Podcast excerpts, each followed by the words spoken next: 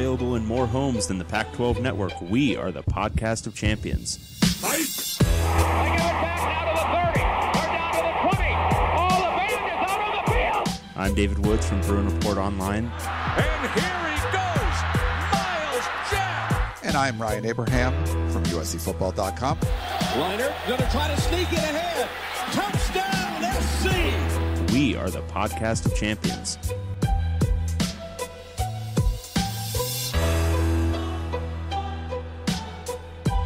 Welcome, everyone, back to the podcast of champions. I'm David Woods from Bruin Report Online, the UCLA site on the 24 7 Sports Network. And I'm Ryan Abraham from USCFootball.com, the USC site on the 24 7 Sports Network. And together, we are the podcast of champions talking all things Pac 12 football. We are rounding down to the end of our spring recaps, showcases, previews, all that stuff kind of wrapped into one.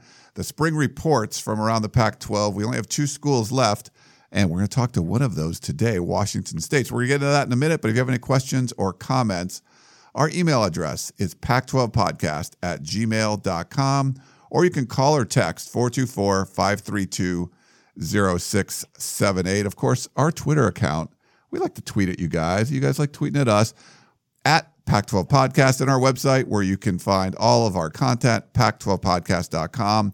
If you're over on iTunes or any of your podcasting apps, please uh, send us some, send us some feedback on there, positive review, five star rating, all that stuff uh, really helps. And David, I'm excited today. Who had the best record in the conference? We're going to talk all about. Washington State Cougars. I got that in early because I keep forgetting to do the, the the sound, so we got it in. Very cool. Yeah, we're talking to Braden Johnson, um, Washington's covering Washington State for CougFan.com. You can find Braden on Twitter at BradenJ underscore 21. Braden, how are you doing? I'm doing well, David. How about yourself? Thanks for having me. Yeah, it's uh, great to have you on. Uh, this is our first time talking to Braden. He's been covering um, all of spring ball for Washington State. They're deep in it at this point. Um, I think a lot of people, I mean, probably the number one question right off the bat is uh, the quarterback situation at Washington State. Obviously, having to replace Gardner Minshew, who came in and lit the world on fire in uh, his one year um, on the Palouse. Uh, who who's who's kind of in that competition right now? Who do you think leads it right now? And uh, how close are they to making kind of the final decision? Well, knowing Mike Leach, he's going to keep his cards as close to the table as he possibly can throughout spring and fall camp. He did go out and acquire his second graduate transfer quarterback in as many years, Gage Gubrud, who started 33 games over two and a half years for Eastern Washington, racked up 909, 909, um, 9,984 passing yards over his career. Pretty dynamic player, even at the subdivision le- one level, two-time All-American. Presumably, when Leach made that move, it seemed to indicate that he was prepared to go the graduate transfer route for the second straight year. However, a wrench was thrown into that uh, right at the beginning of March during midnight maneuvers. Uh, Coach Leach's patented two-week winter conditioning circuit. Gubrud broke his ankle. Multiple sources confirmed to CFC um, toward the end of that two-week cycle. Uh, smacked his ankle on a hurdle, went down. It was a nasty sight, and he was expected to miss all of spring ball. He's back. He's out of his walking boot now, and he's practicing in full with the team. He's not participating in any contact drills, but he's going to, through skeleton drills and throwing receivers and whatnot. So he was presumed to be the front runner, but his absence this spring has opened up an opportunity yet again for fifth year seniors Anthony Gordon and Trey Tinsley to lay claim to the job. Gordon's made tremendous improvements from last season. His completion percentage is up and score grabs. He's got more arm strength, it looks like now. Said he spent more time in film room trying to get more decisive with his reads. So he's looked good as well. And then you can't forget about Tinsley. He was the most accurate quarterback Washington State had during spring ball in 2018. And of course, before Gardner Minshew arrived. So Coach Leach has three definitive options that he's set, he's set are head and shoulders above the other quarterbacks in this quarterback room. But at this point, with Gubrud still returning to full health and Tinsley and Gordon not necessarily separating themselves from one another, we're still probably not going to know who's going to be Washington State's starting quarterback until we get into game week, week one against New Mexico State. What about uh, Gunnar Cruz? He's enrolled early, correct? How, how's he look so far? Gunnar did well. He got his first chance to throw with a first string offense during scored reps uh, during in WSU's fifth spring practice on March 30th. So about a couple weeks ago, and you know, he was decisive with his reads, 12 for 19 on his passes. Didn't take a lot of risks deep, but Leach kept the playbook pretty conservative with him.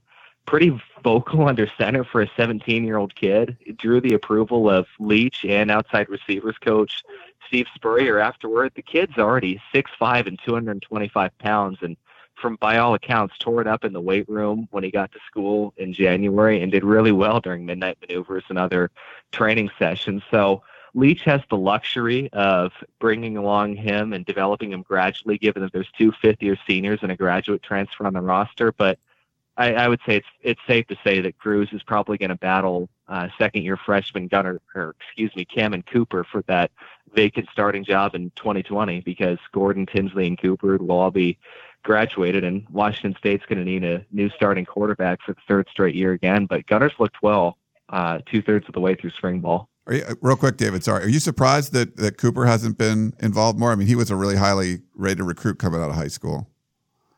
Yes and no. I mean, Leach is never going to promise anyone a job. He's anytime you talk to him up here in Pullman, he's going to mm, pull that card. He's going to make sure that guys know at any position that your spot's going to have to be earned. And if there's guys in front of you on the depth chart, then you're going to have to prove in practice and then and then in game situations too when you get an opportunity that you're ahead of whoever it is that you're competing with. Cooper between Cammon Cooper, John Bledsoe, and Gunnar Cruz, the trio of third string and scout team quarterbacks that Washington State has healthy this spring. Cooper has received the most snaps with the first and second string offense. So he's getting an opportunity to potentially work his way into that rotation and make this a four man race to be the starting quarterback, but he's still got some learning to do. It's clear when you watch him pass, he's he's got the best arm of any quarterback Washington State has. He can hit 40 yard posts and out routes that extend into the second level and the secondary on a dime.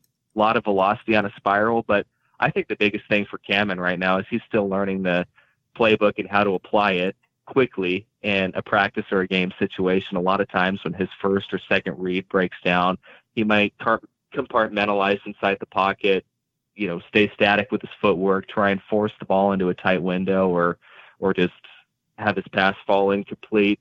You know, he's he's get, he's getting opportunities, but Leach said before the spring season even started, we've got two fifth year seniors who he said came up at eyelash short uh, verbatim there of of Gardner Minshew, and we're going to pump the majority of the reps into those two, and then Gage when he's healthy as well. But if Cammon's patient, and I hope he's patient for the sake of that program, he's going to have the opportunity here in 2020. It looks like to compete with Gunnar to be a three-year starter at Washington State. And judging from his body language, he's still fully bought in. He's clapping his hands during practice, running around at full speed, talking with teammates. So I think his head's on straight straight still. But again, that's that's up for Cammon to decide where he's at and if he feels like he's been given a fair shot to win the starting job. Sticking with the offense for a bit, um, Jamire Calvin uh, suffered a leg injury in spring. He was, I mean, he, he was a guy who had almost 500 yards receiving last year. Was expected to, I mean, probably still is expected to be um, a key cog for the offense this year. How has that adjusted things? What's the timeline on his recovery? Uh, can you shed any insight on that? Yeah, so when Calvin went down, it stretched Washington State's inside receiver depth thinner than coaches would like, I would say, for the spring.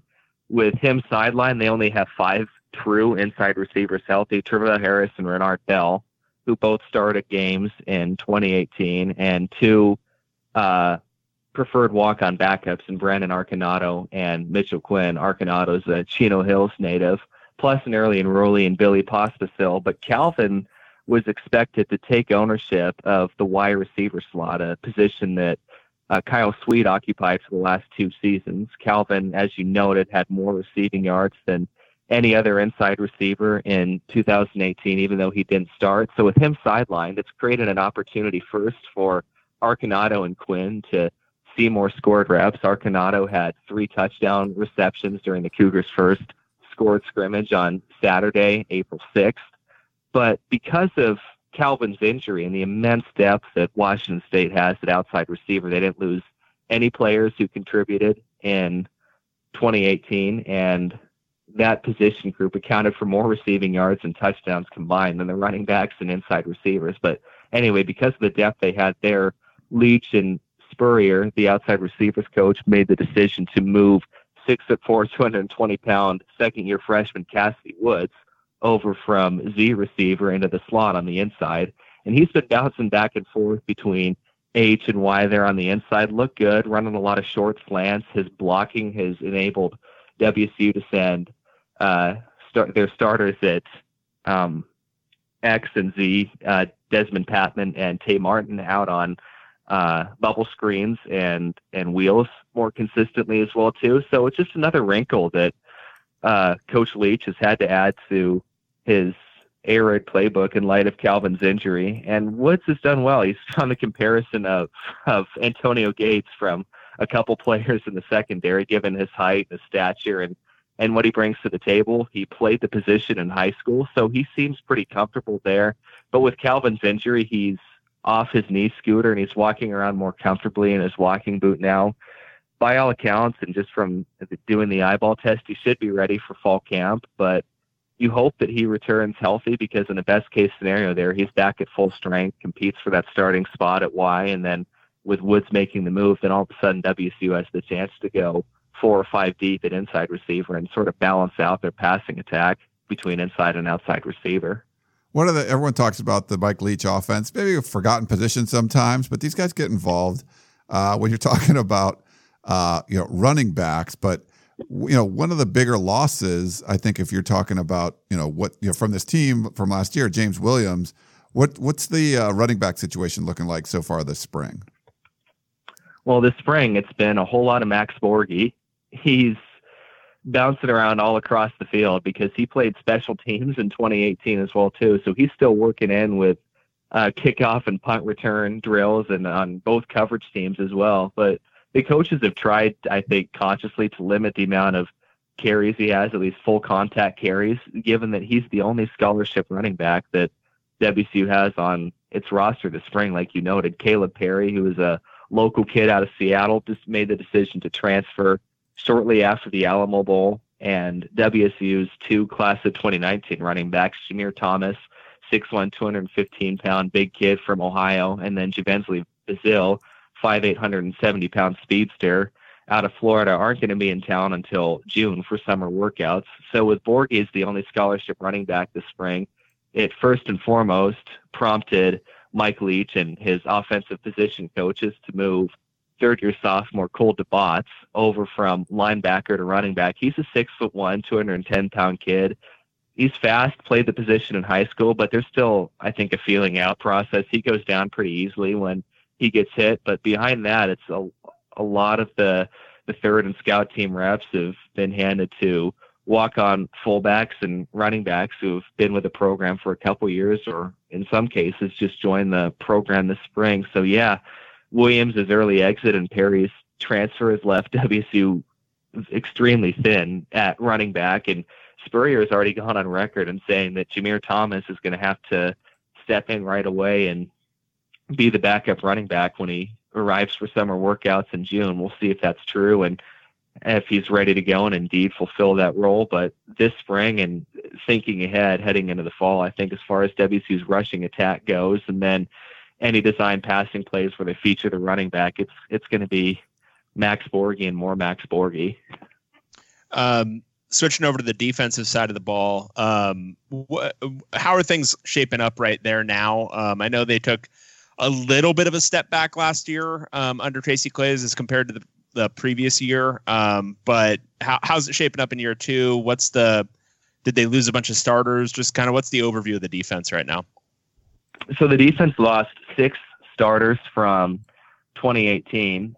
The I I think the defense has a chance to surprise some people, though. Too, there's more depth on the front seven than there was last year. Even if you have to replace three starters and Peyton Pelluer at Mike linebacker, who led the team with 98 tackles and 10.5 tackles for loss, and then Logan Tago, uh, all conference second teamer at edge rush, and then Taylor Comfort, a former preferred walk on nose tackle, Lamont McDougle has arrived this spring. He's able to fully participate in practices now that his redshirt season is up after transferring from West Virginia last year. He was a freshman All American nose tackle when he in his one year in Morgantown, former four star recruit, really the first true interior defensive lineman, Mike Leach, and his defensive coaching staff have brought to Pullman in his seven plus years in town now. So he's expected to fill the void there at nose tackle.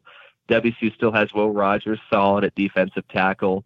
Fifth year senior Nnamdi Oguayo has seamlessly seemed to fill in that gap at edge rusher. He's more consistent and he's healthy. Most importantly, too, his last two seasons have been cut short by injury.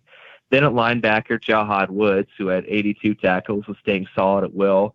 There's a little bit of a, a position battle for Mike right now to replace Pelluer, two fourth year juniors, and Justice Rogers and Dylan Sherman, the new linebackers coach, Roc Bellantoni, said the two were pretty much even to this point. But I think the biggest question mark still, and you and we've heard this before coming out of Pullman, is the secondary. They graduated three week one starters, cornerbacks Darian Molton and Sean Harper, and then nickel Hunter Dale.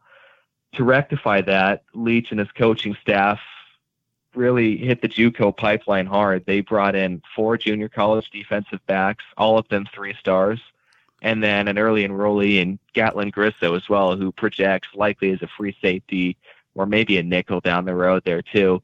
They're talented, but and noticeably longer and quicker than some of the cornerbacks WSU has had in past season, but there's still a, a feeling out process there too. Darcel McBath, the position coach, has been tinkering with them throughout the Cougars' first nine practices thus far, trying to mix and match personnel groupings and matchups with Washington State's outside receivers. But there's definitely some retooling all across the board on defense. But this is the first time, like I said, I've seen WSU effectively able to go too deep on its defensive line and and potentially have three or four players on it in its second and third string defensive backfield that could step in and, and make plays right away. So yeah, there's there's a lot of there's a lot of feeling out going on right now, but we'll just have to see how it shakes out in fall camp. But there's certainly some talent in, in the room on defense, even if it's a even if it's a younger grouping. Uh, for the spring, uh, Washington State started March 25th. We'll wrap up, uh, I think, six practices, six or seven practices left April 20th, with the spring game uh, being on April 20th. Uh, was it the highest ranked recruiting class we've seen for a while? I think 11th in the Pac 12, 65th overall.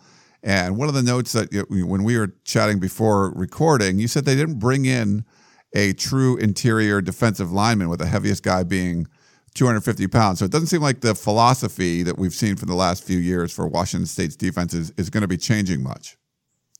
No, there's definitely that emphasis on speed, and especially with with the defensive line there. I mean, cornerback, as we already talked about, was the most pressing need defensively that they needed to fill. So they went out and brought in four junior college defensive backs and Armani Archie, who's a six foot one, 175 pound corner from El Cerrito High School. He'll be here in June.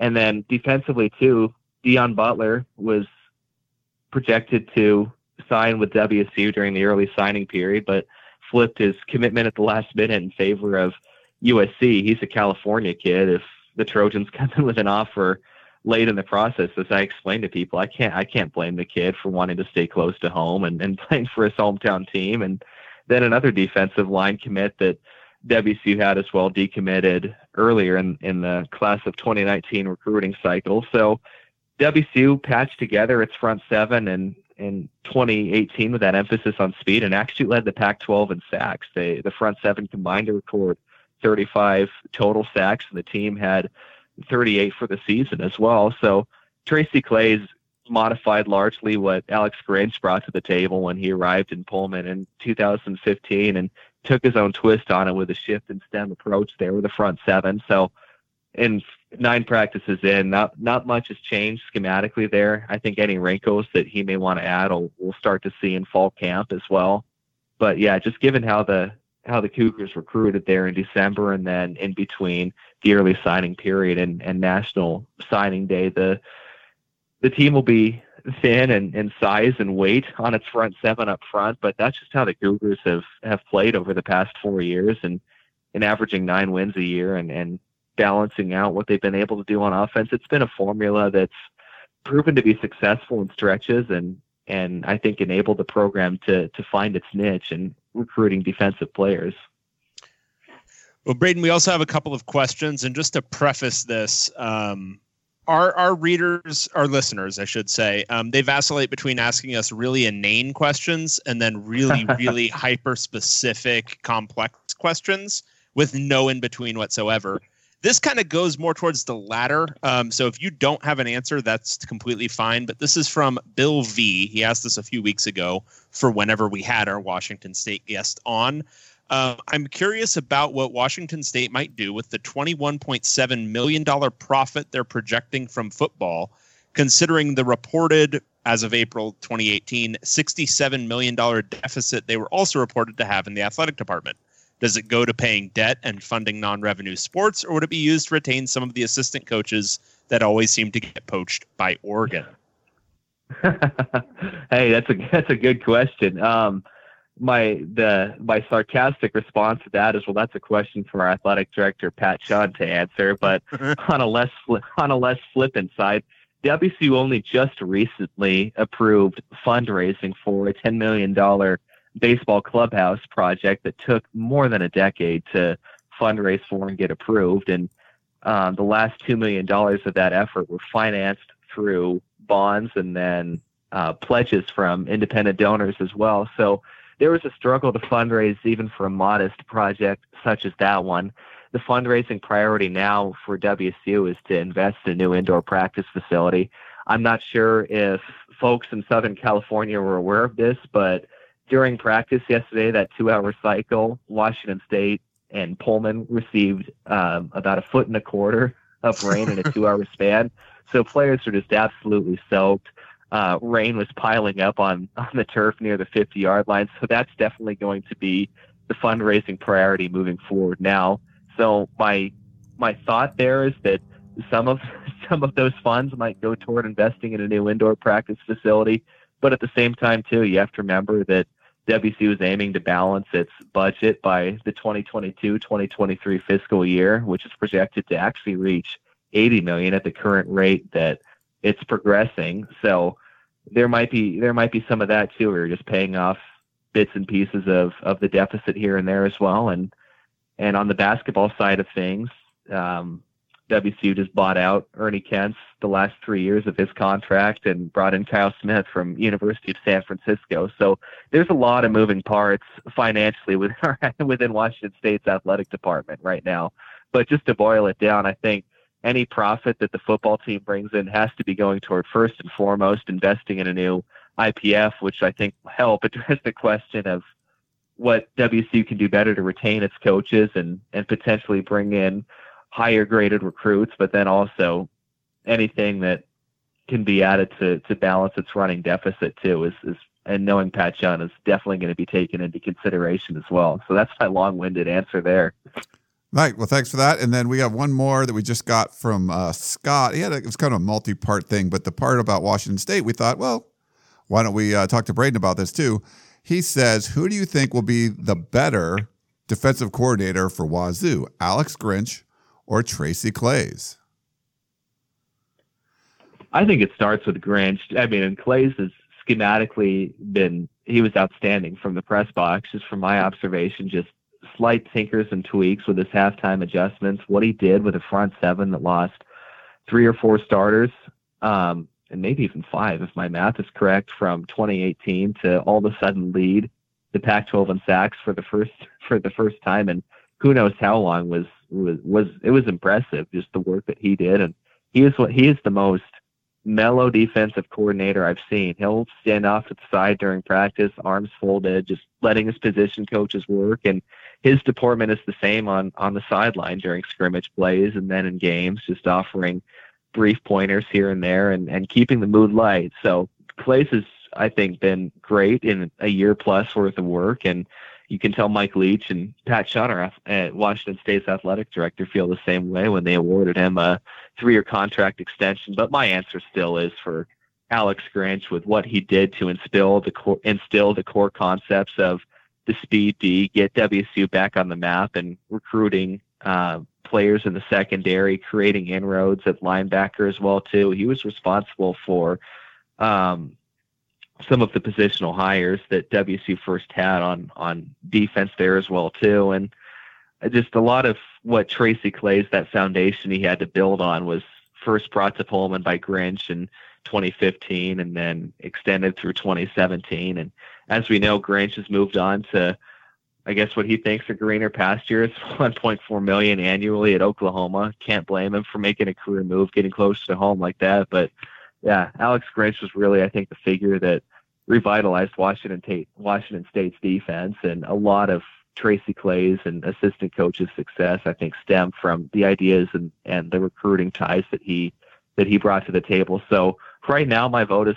for Alex Grinch, but you know, you ask me in three years, my answer could very well change too, depending on what happens. Well, thank you so much, Braden. Really appreciate you coming on. Uh, that's that's Braden Johnson from uh, CougFan.com. Uh, really appreciate your time. Hey, thanks again for having me so much. As always, let me and our team know if you guys need anything else, and I'm sure we'll talk soon. Sounds good, Braden. Thank you so much. All right, good stuff from our man Braden. Uh, I I love hearing about Wazoo. It sounds like you know uh, they got to figure out a quarterback, but I, I, I don't know. I think they're going to surprise some people again this year. Yeah, that's. Uh, I mean, what eleven wins last year? Is that what it was? Yeah. Uh, crazy. I mean, that's it's pretty insane uh, when you think about it. It's, but the the problem is it's one of those deals where everyone's just going to talk about yeah, but what about the Apple Cup? And uh, I'm curious to see if you know if Washington State can put together another good year will at least be com- more competitive in that game because it's just it's just been lopsided for a while. Yeah, absolutely. So good stuff from Braden. Yeah. Nothing new going on with anybody else, right? Nothing new with either of the teams we cover. Uh, I was hearing something. My wife, see, I normally wouldn't pay attention to this, but my wife got involved in something that uh, one of the local schools was trying to poach her. She went to Tennessee, their basketball coach. They just That went to the doesn't switch. sound right. Yeah, Tennessee very plays basketball. They did. They do. They uh they had the, the one of the cooler moments of uh the the one shining moment thing when they so what is it called like one fly we all fly or something like that. So they all like like one guy dunks and the rest of the team jumps at the same time and started on this thing. It's been it's it's actually kind of cool. That sounds great. That sounds great. Yeah. Uh, UCLA um, it tried to hire that coach for a little bit there. um, they tried to hire, uh, you know, several different coaches actually. Um, Like not just you know, one. They didn't go after one guy and then like get him. Look, if move you can put together a dream team, you know, get John Calipari as your head coach, get Jamie Dixon and Rick Barnes as like top assistants, like wh- why not, right? sure. Um, yeah. So the coaching search is over, and uh, and and it ended, and that's what happened. It ended, and it, and UCLA has a basketball coach again. It's Mick Cronin, uh, former Cincinnati head coach. Um, you know, I think he's at the very. You know, I, I talked about the look. We don't want to talk basketball in this program at all, but I wanted to provide. this was a you big all- story. This was a we wanted story. to provide you all some resolution after last week when we talked about it a little bit, and then UCLA uh, went and got taken for another ride um, by somebody negotiating their own contract. Um, UCLA landed on Mick Cronin. Um, he seemed. uh, I don't know anybody out there watched the press conference. He seemed very eager to be the UCLA head coach, which, given what we've seen from um, several coaches over the last 20 years, that's actually a pretty good commodity. Um, you know, Steve Alford, not super eager to be the UCLA head coach. Jim Mora, not super eager to be the UCLA head coach. Um, somebody who's actually interested in the job is um, pretty, I think, good for the fan base. Um, but yeah, we'll see what he does. He, he did pretty well at Cincinnati, so there's at least some track record and expectation for success. Um, but yeah, it's over. We don't, we don't, we don't have to, we do not have to follow the UCLA men's basketball coaching search anymore after spending a hundred days. with it. Hundred- it's sort of one of those things where, like, we are just talking about Washington State. If there's a guy that grows up in Spokane who's like a four star, or, or I'm sorry, like a, a like a two star player, but he works really hard and he just has always wanted to go to Washington State. It's like you want to take some guys like that, you know. And I'm not saying that that's what uh, your the situation is here, but it is sometimes just wanting to be there, wanting the job. Uh, makes sense, you know, and you know we've seen with there's a lot of LA weird stuff going on. You know, Magic Johnson, uh, you know, quitting as the president of the Lakers. Like, he probably wanted to be there, but did he really want to, the work, all that job? Like, probably not. Like, you want someone that's going to come in and like, hey, I'm going to put in the work. This is a job I've wanted for my whole life, and uh, it makes sense. And I'm and he's you you know you're going to get maximum effort at least. Uh, we'll see if it's a good fit, but you're going to get someone that's going to be trying really hard and knows this is where he wants to be. Yeah, and um, if you had a baby on New Year's Eve when UCLA fired Steve Alford, that baby would be able to uh, lift itself off the ground and rest on its arms. Um, you know, lift its chest off the ground. Uh, it'd be able to roll over from front to side. Um, it could bear some weight on its legs when held upright. Like, there's a lot that that baby could do. Like, that baby is now fully out of newborn stage Oh, and that's that's that's the UCLA men's basketball coaching search. A hundred days. 100 days seems like a lot, you know, for it's like a pretty prestigious program. Like, I, my funny when Jana, my wife Jana, was freaking out uh, that UCLA was going after Rick Barnes and and all that, and I'm like, you do understand that UCLA is like a blue blood of blue bloods in college basketball, 11 national championships. You know, there's like, there's a lot of reason. And she's like, well, what, you know, not lately. I'm like, yeah, not lately, but still, like, it's still a blue. Like, you still want to go there. It's like going to Kentucky or Duke or something uh, without the recent success. But uh, I don't know if some of the Tennessee people kind of got that right away. No, no, I don't. Yeah, I don't. I, I, I don't know. I mean, I was so like it was such a shock that they even started talking to Rick Barnes at that point. Like we started to hear about it Saturday, and then it was basically done by I don't know what was it Sunday night, Monday Yeah. morning. It was like, oh yeah, this isn't going to happen. But it was just so rapid fire. Um, and uh, yeah, I, I I don't even know how I would have felt about that hire. I mean, dude is like 65. Like he's he, he doesn't have a whole lot of coaching years left. I think at this point. So it's just anyway, it's over. It's It over. is over. Um, he could have been like a Steve Lavinish, like Sweet 16s a lot, but not necessarily go further. He's kind of like that. But my Janet, no, I mean he's a real coach. Steve Lavin is a. I mean, Steve Lavin is a gym teacher. ouch, ouch. Um, she said that there's so the Tennessee people, the Tennessee Twitter, like they're they're a little crazy out there, and uh, all these restaurants and stuff like stepped up and said, okay, as long as you're at or at Tennessee, if you stay, you get to eat here for life, you know, so for free. So he's he's pretty much set. So he whatever if he used UCLA to get a better deal, he definitely got more money. But he's not gonna have to pay for food for a while because like all these restaurants apparently stepped up and said, you can come eat here for free forever if you stay. Yeah, I mean, think about how nice this was. Like UCLA was really doing some services for a lot of people this cycle. like they got him a big raise, food for life at a variety of great Knoxville eateries. Um, they got John Calipari a lifetime contract at Kentucky. I don't know. Jamie Dixon might have gotten a raise. We don't know yet. Uh, there's uh, this was a very generous cycle for UCLA. Yeah. It's like Yeah. Christmas, you know, you're giving out contracts, lifetime contracts. It seems like a long time. That's good. I've Um, got a note for you that I discovered today. oh, okay. The Pac 12 somehow does not own pac12.com. So pac12.com. Just pac12.com. Does not own it. Who owns that? It's just parked by somebody. Ah. Um, What an absolute joke of a conference. Here's the think about this. If you paid Larry Scott like a regular commissioner wage, you know, whatever the, the you save like two million bucks, it wouldn't cost two million bucks to buy the damn domain name, right? It would be, you know, like Thou- probably thousands of dollars Right. if that person knows what they're doing. But I think if it's anything more than that, what you would find is, I mean, they probably have a legal claim to take it. yeah. I mean, I mean, there's probably some legal argument that they have the right to that name for a you know a reasonable fee. So just go get it. How Yeah. have they not made that a priority to go get that? I don't know. It's weird. 'Cause It's, like, it, it's, it's like, like back in, like, 12, two- right? no, but it's like it's like 2002 again, and when you had to type in ESPN.go.com to get to ESPN.com.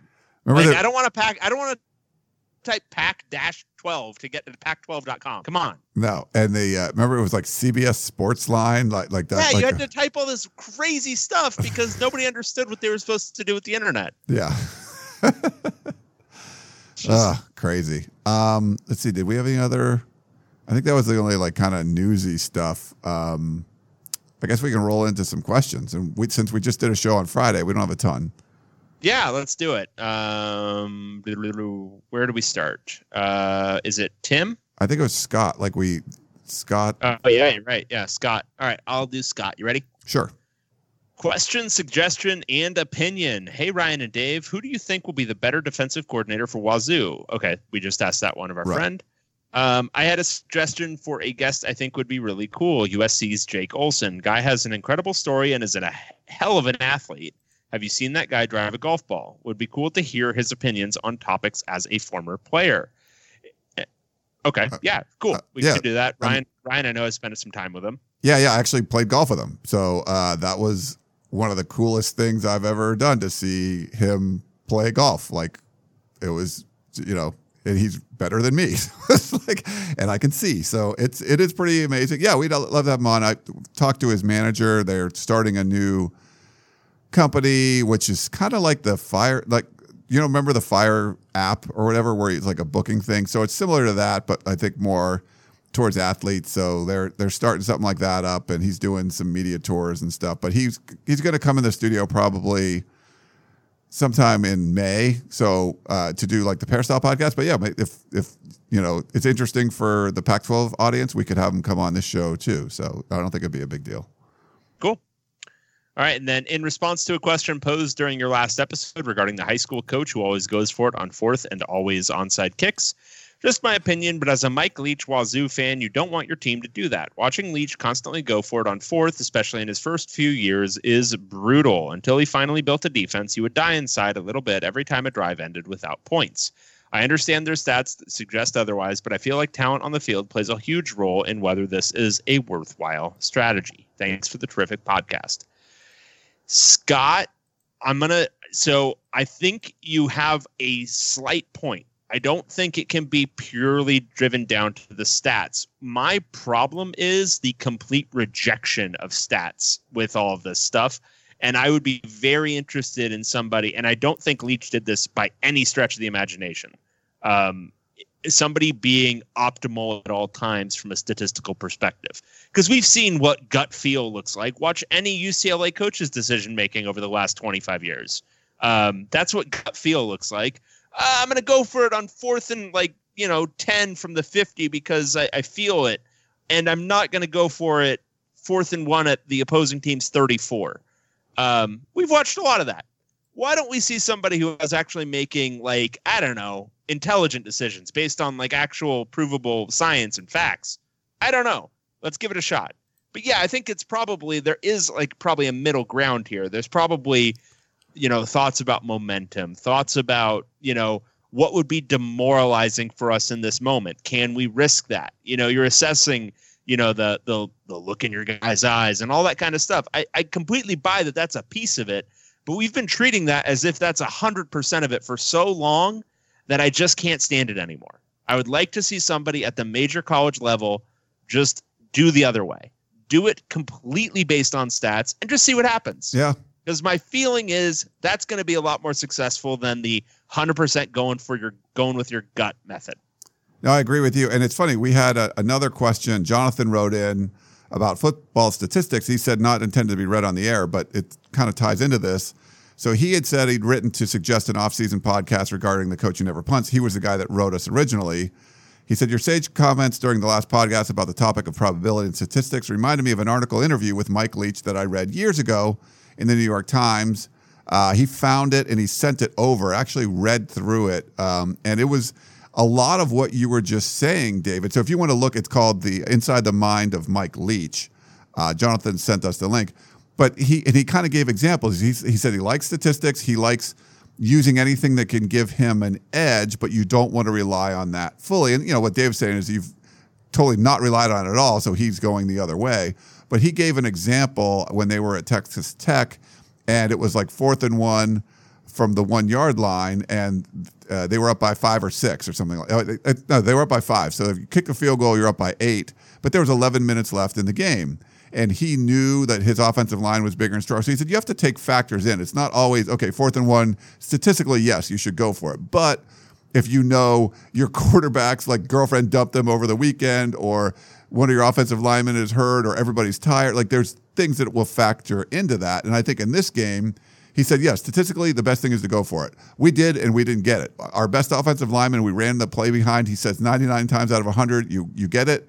He slipped on that play, and you didn't get it. So, but it's like it's sort of like when you double down on 16 in Vegas when a dealer, sh- I mean, on uh, 11 in Vegas when a dealer's showing a six.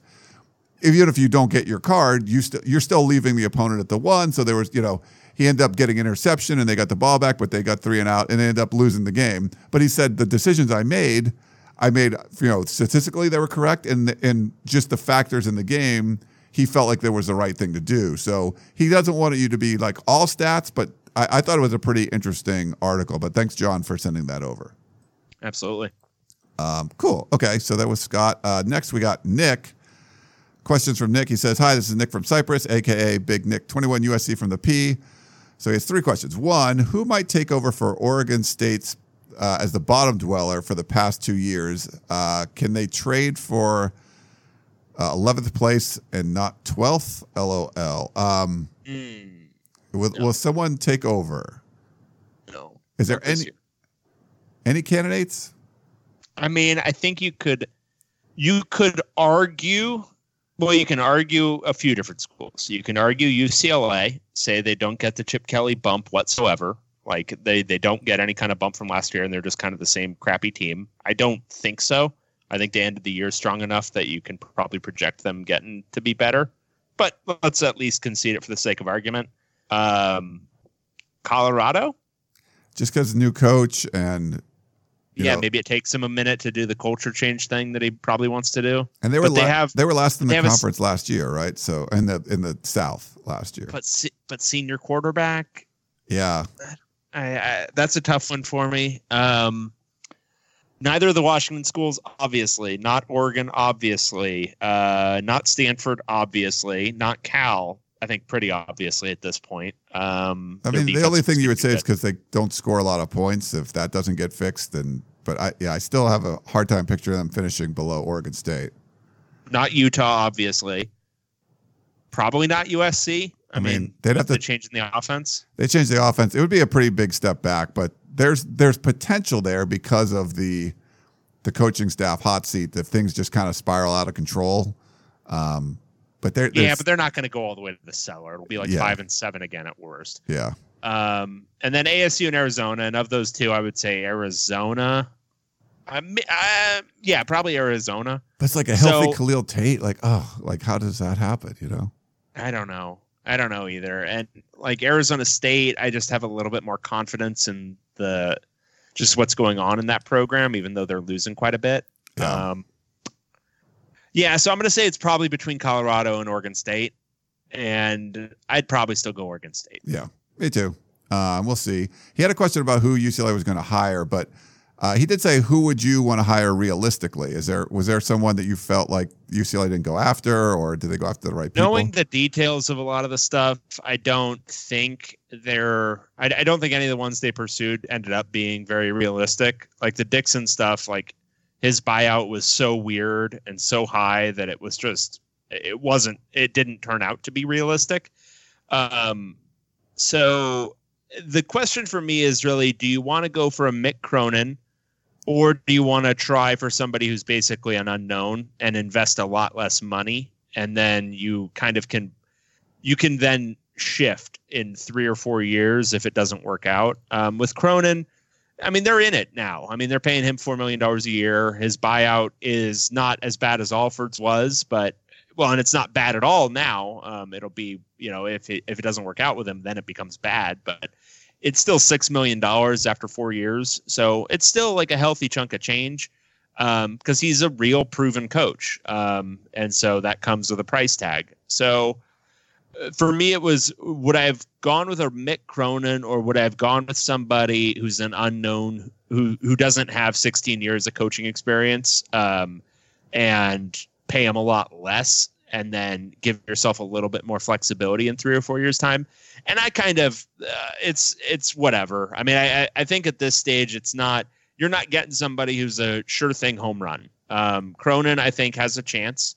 And I think you know Utah State's head coach Craig Smith would have had a chance. Um, there's a lot of guys who would have a chance. It's a really easy job to win a lot of games.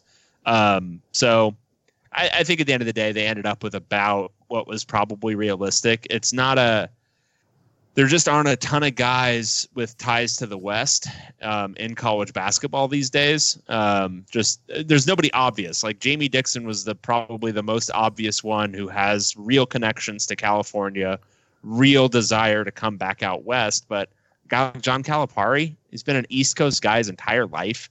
Um, he's at Kentucky now, but that's I mean, if you look at a map of the United States, everything east of like Indiana is pretty close together, and everything west of that is not. Um, so I, I, just think it's it, it, was probably in the end Cronin was probably the most realistic, um, the best of the most realistic hires they could have made. Um, for me, it's just a question of risk management, and that's where I get into like the you know is this worth the risk of the amount of money you're putting in for Cronin versus what you might get from like whatever Randy Bennett at St. Mary's. Um, you know, he might be half the price of Mick Cronin, yeah. or Craig Smith at Utah State. He might be half the price of Mick Cronin. And are you going to get about the same value? Maybe. So that's that's where my thinking would be. But in the end, I don't even have a specific name who I would want to hire realistically over Cronin. So yeah, it's fine. All right. And then last thing he said, Do you guys miss me? Well, mostly Dave, because I saw Ryan at the spring fling BS practice USC had at Cromwell Field, LOL. So I don't know if you missed I, Dave. I do miss you, Nick. You got to get back to your recaps. You kind of tailed off at the end of last year. yeah. Uh, this next one, Dave, I sent to uh, Adam Munsterteiger uh, earlier today, but I didn't hear back. So I, I just Yeah. tried. Let you know. Just let you know I tried. Okay. Are we going to answer it then? I, I don't know. Like, I guess you want to read it and Oh God, yeah, I'd love to read it. I love to read this. Um, it's your I don't know if he's going for Boss, Boz, like Bosworth, maybe Brian Bosworth. Yeah. I don't know. It's BOS is what his uh, Yeah. subject is. Yeah. Yeah, Hythloday. I thought your interview with Adam Munsterteiger was the best you've done in this series. Ah, you got a lot of specific information out of him that would be that it would be difficult to get elsewhere. The big challenge he highlighted for Colorado was the lack of size on the lines, and he sure is right about that. Neither of the rolling averages of scholarship linemen on offense or defense has ever topped 300 pounds in at least 15 years. Mel Tucker raised the average beef on the defensive line with the 2019 class, assuming they all gain admission, but that was almost guaranteed to happen since they only have five scholarship defensive players, five scholarship players returning from last year. And the offensive line recruiting was identical to previous years in terms of size. Just looking at the measurables, the Colorado's the Colorado's reads like a Mountain West roster, and in fact, at least two Mountain Division teams have bigger lines. Why do you boys suppose Colorado has such a difficult time recruiting big linemen? Geographically, they seem like they should be able to recruit both California and Texas. Adam has said on previous podcasts that they've upgraded to first class facilities. They've got a national cha- championship history and lots of proud tradition, and it's possibly the most beautiful campus in the country.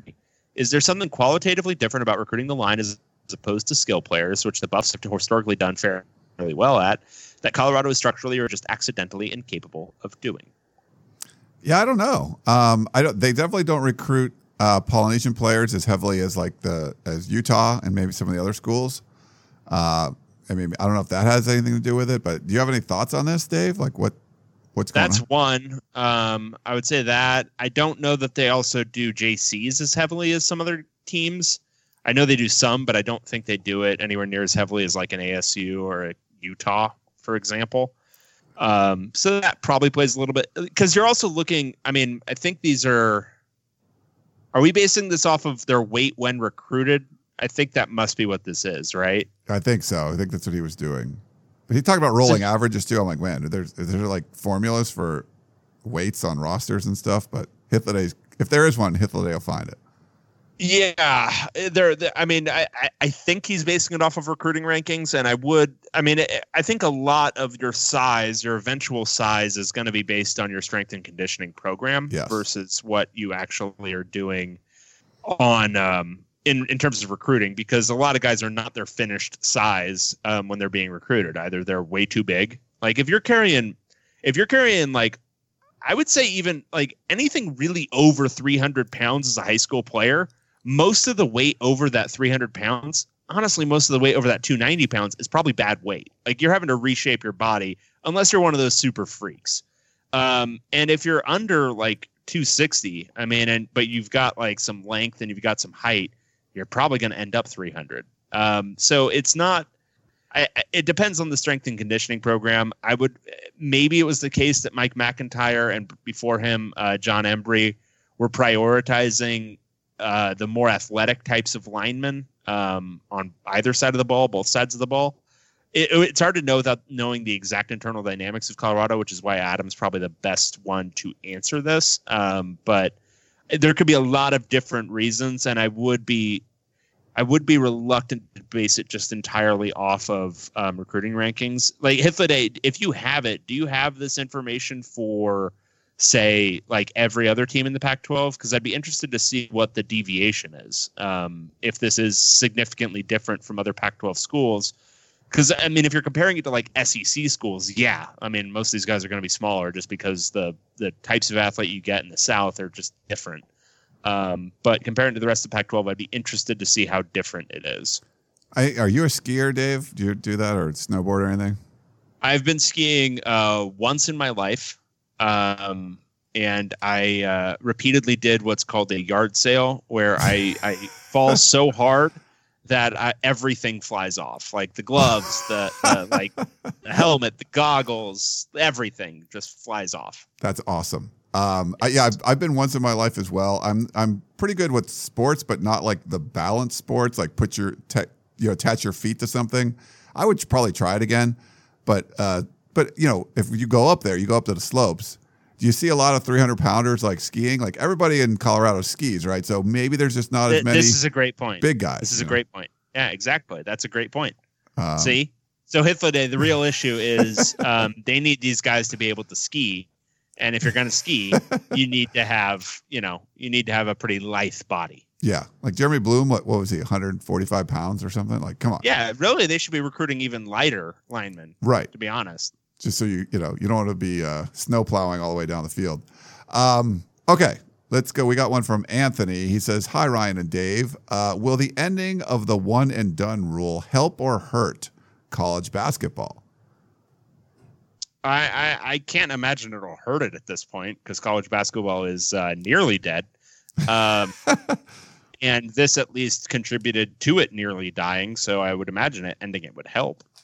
Yeah, I would think so. Um, but that's certainly not my area of expertise. Uh, though, this is weird. So he puts that question, and then after that says random questions. Like, is that random? I, I would think that one would fall. College under- basketball is very off topic for this podcast, Anthony. Recent conversation notwithstanding. Yes. Uh, but it's okay. Random questions. Would you rather have unlimited hamburgers, unlimited sushi, or unlimited tacos for life?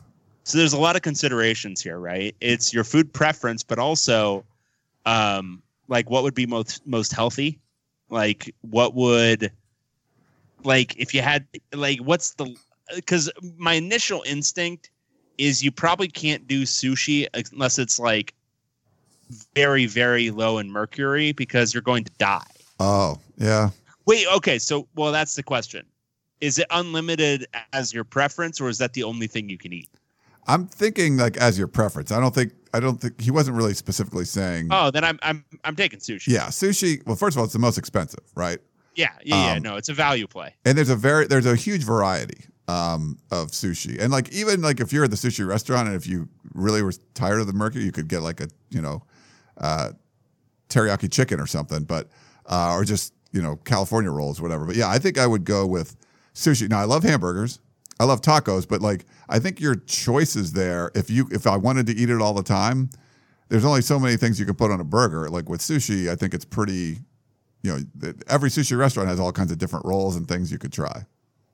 Right, right. So I think Yeah. I would go with sushi. I mean, value, sushi. value, it's there. I like. I mean, I love all those things, but I probably love sushi the most. Yeah. Uh, if you could learn any language fluently, what would it be? I know your answer just right off the bat. Spanish. English, right? Very good, David. that would be a good one to Uh, learn. See, I went to engineering school, so I don't get the we No, you have, didn't. We have words. Like, what are you talking about? Words. No words. um, Well, that's actually a good point. Would it be like, would you want to get clever with this and go with a computing language? Oh, um, no, I mean, for me, it's 100% Spanish. I like when I was in high school, I took French, which was dumb, like just take Spanish. But I, I, and I've just never picked up languages easily. But whenever I go, like I've traveled around Europe and I hate it. Like I hate being the tourist that doesn't know the, the language. But I think Spanish, just I like going to Mexico. Um, I always wished I could have, I could speak Spanish, and I guess I could buy like Rosetta Stone or something. But that that's the one I would pick. I'd probably go with um, like Mandarin. Really? Yeah, you know, we should probably know what the overlords are going to be speaking in a hundred years. True. That that's a hard one too. I guess if you want to do like Spanish, I don't think is as hard to learn as something like Well, and I've got like enough spa- I've got enough Spanish that I can suss out kind of like even other romantic languages. Like if I have to sit there for a second, I can like at least kind of usually figure out what they mean. So I've kind of already got Spanish okay. So it'd be good to branch out a little bit. So I'd probably go Mandarin. it's like when you travel and like just how hard is it to say like you learn the few words or whatever you know like i would say like being in japan like some of the japanese stuff was pretty hard and then uh in russia that was that was you know, like you got spasiba all these different things like, it was hard to remember like just like the basic things and it complicated and the la- and when you look at the trying to read you know if you go try to read spanish like it you're at least using like characters that you recognize, you know, where it's not like kanji or uh, the Cyrillic language when you're in, in you know, uh, in Russia or something, where like, oh, what is that? what letter is that? So I think if you want to like, it's full, it's free. You just get to learn one. I might, yeah, I might switch it to pick one of those harder ones. Yeah, absolutely. Yeah.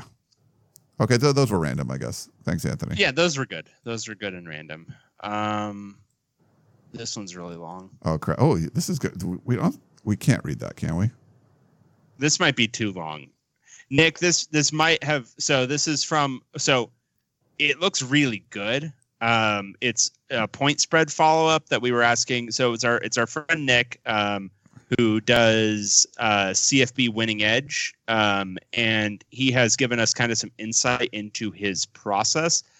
Might we ask Nick if it's okay for us to publish like some of this just on one of our blogs so that Yeah. people can read it? Um, because that might be the best way to approach this because it's a lot of it's a lot of kind of numbers and and what There's he's seven adjusting for. attachments and a Google Sheet link and a lot. Yeah. A lot of those words that you know I struggle with. Yeah, with. so Nick, Nick, let us know, um, or I'll actually fire you an email back right now. Um, Yeah, we could put it up on the blog and let people check it out just on pac12podcast.com. I think I think that would be a perfect place uh, for it.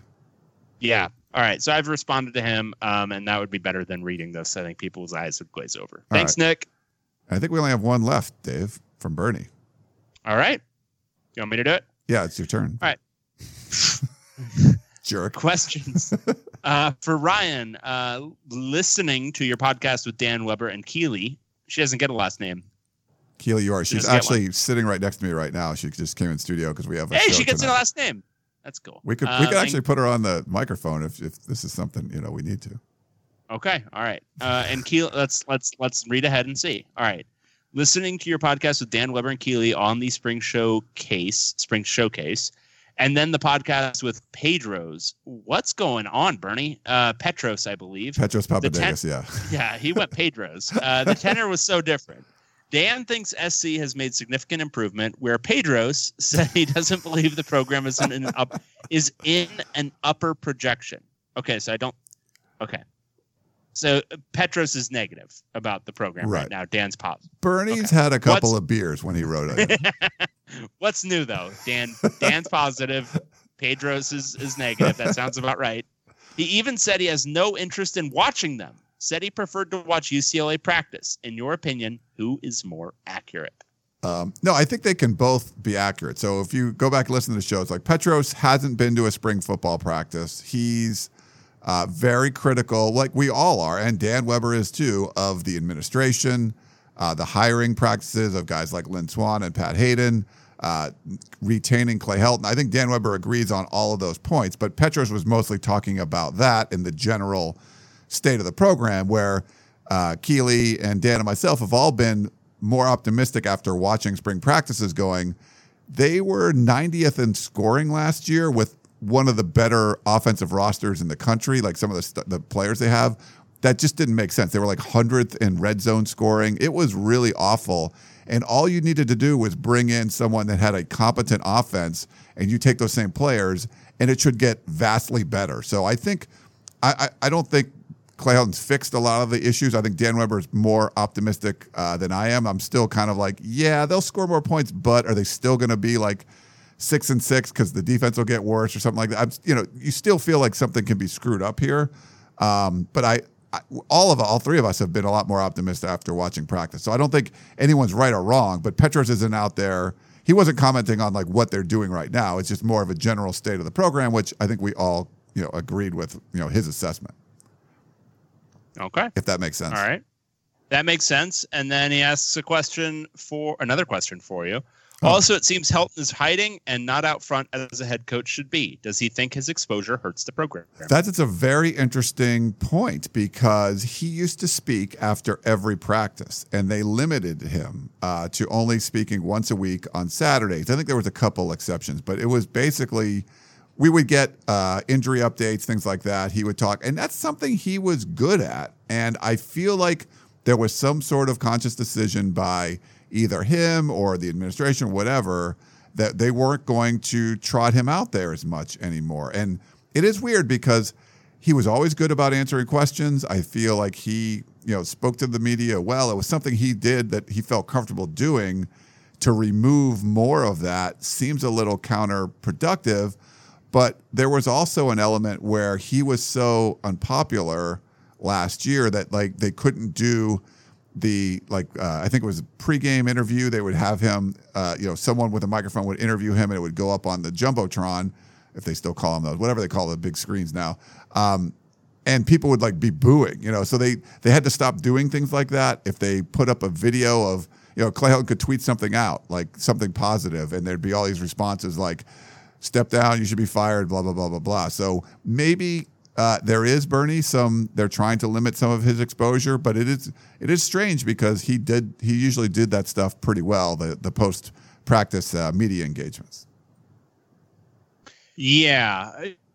Do you think maybe maybe it's um, he just professed his love for one too many players, like in like a kind of a weird way, in too many public statements? That that's a possibility. Um, I, you know, he did. There were some cliche problems too. Um, he would say some of the, you know, like you said, you know, he's the love of my life. Uh, what was the jaw, Keely? What was the jaw one? Um, he would say, jaw, yeah, set your jaw. Uh, there was there was things in uh, oh, situational mastery was something that USC fans would cringe when he would say that, or physical beats. There was he said he said some things like kind of over and over again that would upset fans, but I thought for the most part he did did a pretty good job. But could be Dave, the love of your life thing was uh, was they were trying to limit that. Yeah, I can I can understand that. Um, for Dave, does Kelly feel the same way as you do in regards to team depth? I mean, he ran off over 30 players that could have shored that area up.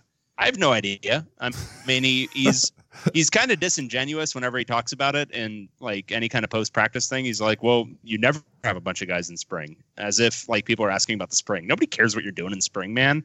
It's are are, you going to have enough players to like field the three deep or or like a two deep in in fall? Like, is that going to be the case?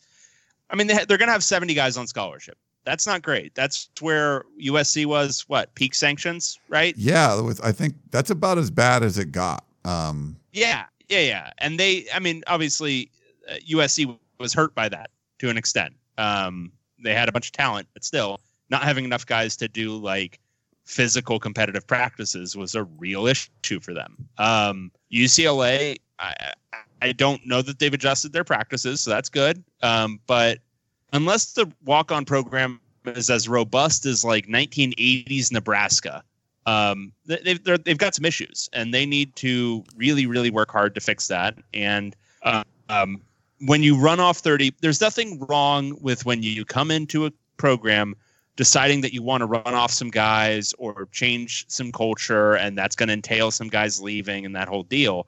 The issue is if you don't do anything to mitigate that, if you don't do anything to make up for it if you say, for example, in your second full recruiting class, only sign 20 guys when you've run off 30. Um, that's that's not good math. Um, so yeah, I don't know if he feels the same way. I just know what my eyes tell me, which is they're going to be 15 under the limit. And yeah, I, I think his point about flexibility is a good one, and he mentioned it um, a couple of days ago, which is being a few under the limit is great because then you can take a grad transfer in July if you want to or whatever. Uh, being 15 under is not something you want. That's Yeah. not flexibility. That's that's that's not you know cutting off the fat a little bit. That's that's that's driving deep into the bone. So Yeah. Yeah. Interesting. Um, well, you know, one thing I wrote down I forgot to mention, Dave. I don't know if you saw this, and I think uh, Dan Weber brought it up on our. He brought it up on the. He brought it up somewhere. Uh, but there were over the weekend, the Pac-12 network. There was, I believe, the number one and number two teams in the country in baseball, like Arizona State and Stanford, were playing. But the Pac-12 network showed like Washington State, Cal, Cal, UC, UCLA and Stanford. UC, I'm sorry, UCLA and Stanford, number one teams. Uh, I really do not follow college baseball, but was that a real thing? So if it, UCLA is involved, you probably know about this. Was that a thing, and how stupid is that? I don't watch college baseball. I have Okay. no idea. Um, well, write in and let us know. But yeah, there was like a thing, and I think it might have been Jon Wilner or Canzano or something like tweeted something out, or maybe it was in the, the hotline newsletter um, where it was just like a, a, head scratching thing for the Pac-12 network. Like why? Why would you not show if you have like two of the top teams in the nation? Why would you show? It was like the seventh and ninth place teams in the Pac-12 instead of those two teams. Um, I, I don't care if it's a rotation, whatever. Like, show what's good. Like, if you actually want some people to watch and you have the top two teams in the country, show that. yeah, I agree. Um, all right. Well, we got some baseball in. Sorry. I'm sure that That was beautiful. upset David. Uh, all right. Well, I guess that's our show. Um, thanks. Was that even an hour? Uh, we are at, where are we at?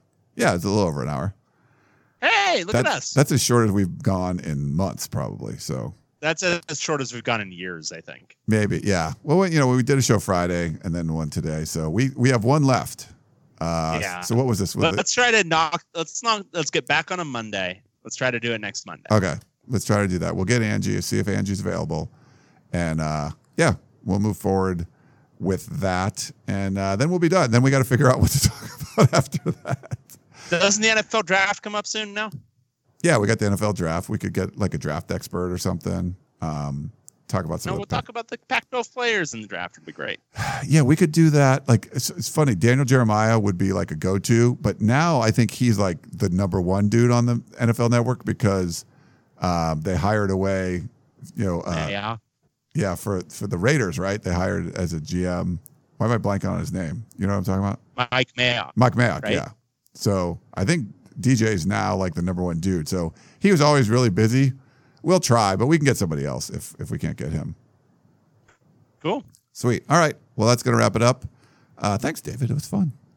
It was great, Ryan. I laughed. I cried. It's wonderful. It was awesome. All right. Well, that's David Woods. I'm Ryan Abraham. Thanks so much for listening to the podcast of champions, and we'll be talking to you next time.